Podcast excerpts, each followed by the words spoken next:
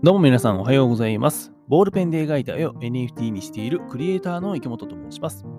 このポッドキャスト番組 エヌエフティー クリエイターの日常は、ボールペンで描いた絵を エヌエフティー にしているクリエイターの日常や学んだこと、これから挑戦していくことを配信している番組でございます。電車の移動中や仕事の休憩中にでもゆるゆるながら聞きしてください。というわけで皆さんおはようございます。しがつじゅうごにち金曜日の朝でございますね。はい、皆さんのいっしゅうかんお疲れ様でございました。本当にね、あの平日働いている、まあ、フリーの方も企業勤めの方も本当にお疲れ様でございました。今日を乗り切って土日しっかりと休んでいきましょうという感じでございます。そんな皆さんが働いている中、私は何をしているかと言いますとですね、あの寝ても覚めてもクラウドファンディングという感じで、えー、クラファンのことをひたすらやっております。先日こちらのポッドキャストラジオでもお話しさせていただきましたが、僕のね、今いっさいろっかげつの娘がいるんですけれども、その子に今ですね、私池本は絵本を描いております。で、その絵本をですね、まあ、娘だけでもいいんだけども、えー、せっかくならということで、世界の子供たちとかさ、いろんな子供たちに読んでほしい、読んでほしい、見てほしいっていうのがあるので、えー、絵本を出版しようと考えているんですね。で、その出版するためのクラウドファンディングを、えー、立ち上げたいというね、プラ、プロジェクトか、プロジェクトを考えてるんですよ。で、そのね、クラウドファンディング自体は、キャンプファイヤーっていうプラットフォームでやろうと思ってるんだけども、そのキャンプファイヤーのね、えっと、なんだろう、運営の方にさ、プロジェクト、こういうプロジェクトを考えておりますって言って、えー、審査を出すんですね。で、その審査をですね、先日出したところ、なんとですね、差し戻しになるっていうね、このプロジェクトは、えー、今のところ公開できませんみたいな感じになりまして、マジかよってなったんですけども、まあすごい単純な話でですね、私の準備不足でございました。うん。ちゃんと勉強したりとか、えー、調べれば調べるほどですね、あの、あ、甘かったなと思い、ております、うん、でね、あの今本当にさ、えー、文言一つ、うん、リターン一つ、タイトル一つね、全部修正して、もちろん募集募金募金支援額みたいなのもさ、えー、とお金もね、えー、と調整して、で、えー、とちゃんとこう写真画像みたいなさ、画像いちまいも、あ、こうした方がいいかな。で、もっと言うと動画も載せた方がいいかなって言ってさ、あの今日ね、動画も作ったんだ、昨日か、えー、動画も作ったんですよ。で、あの動画も作ってさ、その絵本のね、中身が全部もうわかるような映像も作ったんですよね。で、その映像を載せたりとかさ、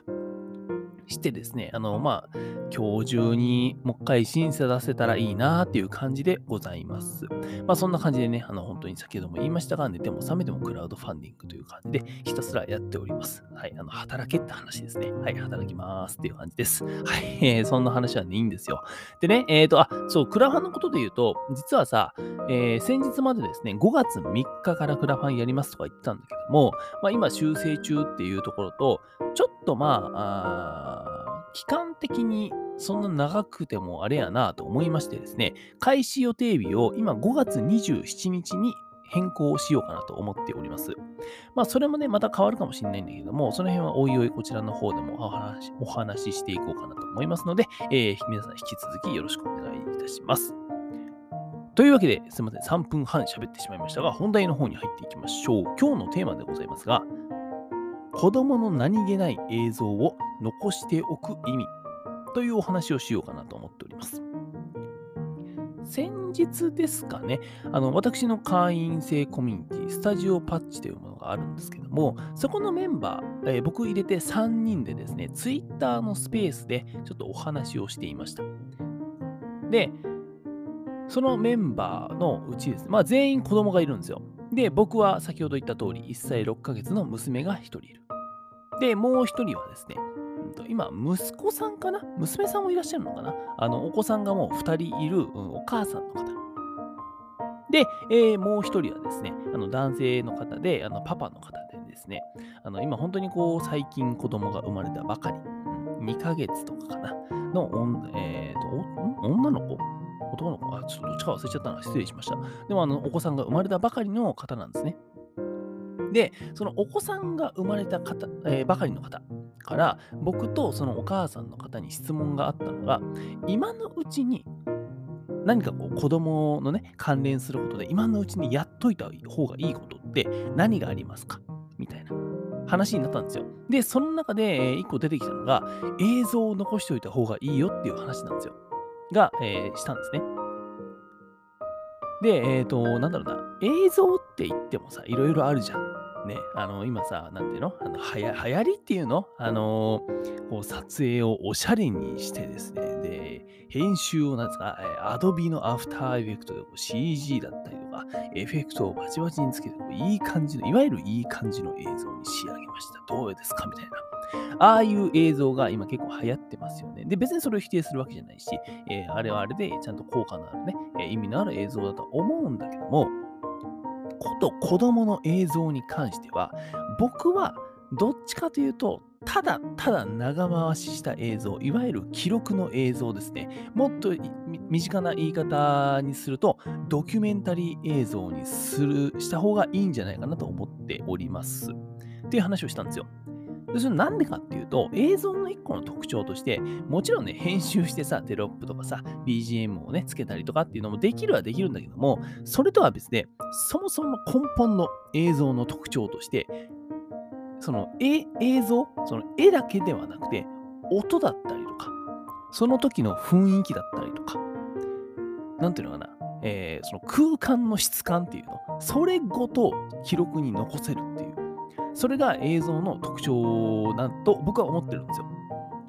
で、それをやっぱり子供に対して、えー、ちゃんと残してあげるというか、子供のその昔の頃、子供の姿はもちろんなんだけども、えー、その子供の周りのものとかさ、身の回りのものとか、えっと、なんだろうな、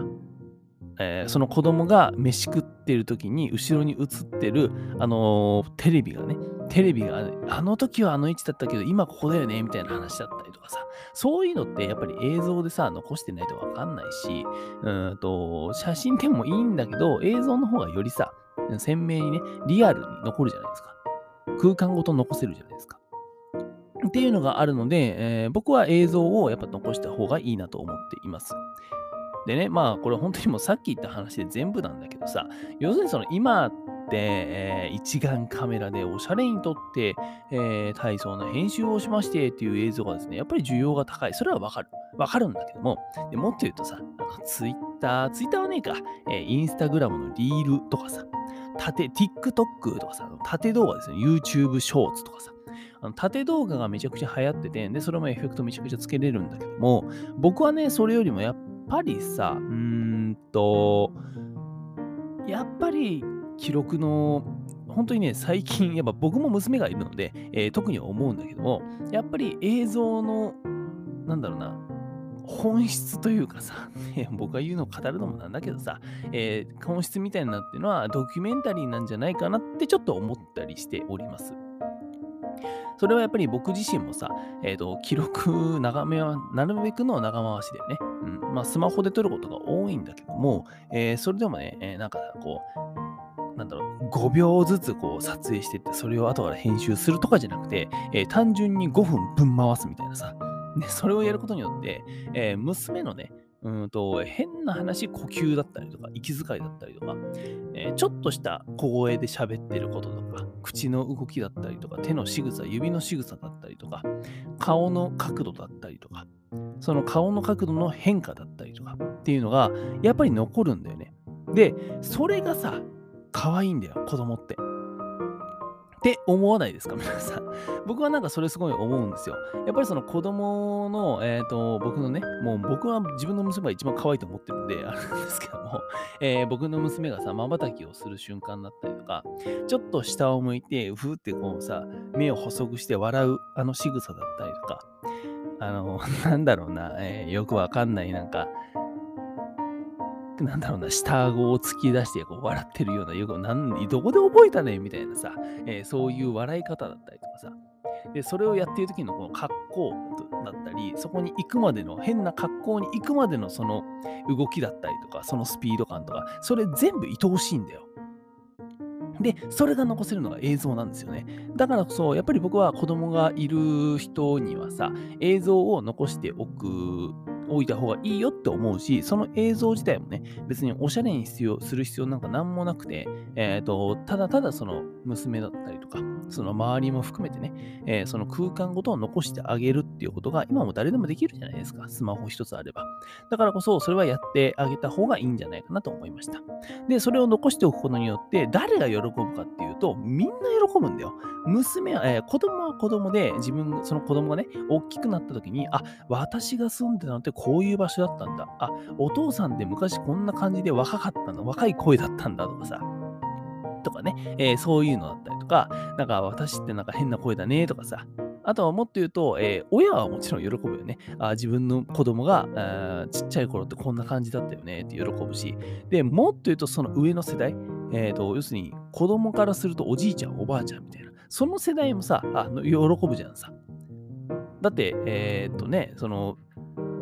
おじいちゃんおばあちゃんって、まあ、あのさん世帯とかだったらあれだけども、なかなかこう孫と一緒にさずっといることってできないところが多いですよね。少なくとも僕ん家はそうなんだけども、えーとまあ、生きてる普通に生きてるんだけどさいるんだけども、あの妻の方もね普通にご健在ではございますが、えーとやっぱりそのうんとずっと孫と一緒にいるっていうのはなかなかできないので、えー、そういう中でね、そういった記録的なドキュメンタリー的なさ、長い映像、ただただまあ撮っただけの長い映像っていうのを送ってあげることによってすげえ喜ぶんだよ。そのえーとねまあこれはまあ僕もそうだし、えー、僕の親からもしてもそうなんだけど、その娘ね、僕の娘のその仕草だったりとか、そのごふん例えばさ、動画を撮るじゃん。で、それをさ、あのー、僕の親に送るじゃん。要するに、えー、娘からするとばあちゃんだよね。ばあちゃんに送るじゃん。で、そうするとさ、そのごふんのうちのいちびょうたりとも愛おしくない瞬間がねえんだよ。で、多分それは、えーと、うちのね、えー、僕の母親もそうって思ってんだよ。で、そういうリアクションをしてくれるんだよ。全員喜ぶんだよ、動画があると。で、僕はやっぱり、えーと、なんだろうな、えー、何動画ってさ、えー、動画広告市場がごねんごにはこういっちょうえんに行くかもしれないですよ、国内でとか言って。で、あのビジネス的なね、うん、考えをする人が多いし、僕も実際にそうやってさ、あの映像とか動画で食ってる人間だからさ、えー、なんとも言えないんだけども、だけどやっぱり映像の本質っていうのはドキュメンタリー、記録だと思っているし、それで喜ぶのって本当にこう、大衆向けの映像じゃないにしろ、その記録を残すことによって確実に喜ぶ人っていうのはいるし、それを僕はやる意味があるんじゃないかなとこと、えー、子供のねことにとっては、えー、やっぱりその子供のさ何気ない映像を残しておくっていうのはすごい大切なことなんじゃないかななんて思いました。うん、ちょっとあの話がごめんね、あのまとまらずにぐちゃってなっちゃったんだけども、なんかそんなことを思いましたという感じでございます。っていう話をね、えっと、思ってた時に、実は昨日、昨日かな、えー、昨晩ですね、僕がもともといた映像制作会社の先輩の、えっと、なんだけど、その人もまあ結局さ、あの独立してフリーになってさ、で今でもね、えー、一緒に映像をちょっと作ったりとか、えー、とたまにズームでお話ししたりするんだけどね、なんかその人がね、そういう、うんと記録的な映像の撮影、編集、編集はしねえかだから、えー、撮影をなんかちょっと、やれたらなと思うんだみたいなことを言っててね、僕はすごいいいなって思った。うん。なんかそういう記録的な映像っていうのを、うん、やるっていうのはすごいいいなと思ったんで、なんかすごい広まればいいななんて思いましたというお話でございました。えー、子供、今回のテーマはですね、子供の何気ない映像を残しておく意味というお話をさせていただきました。珍しく僕があの、なんですか エヌエフティー とかメタバース以外のね、あの変な話、元から僕がやっている本業だった方のお仕事のお話ですね、映像関係のお話をさせていただきました。もう今日はなんかいっか、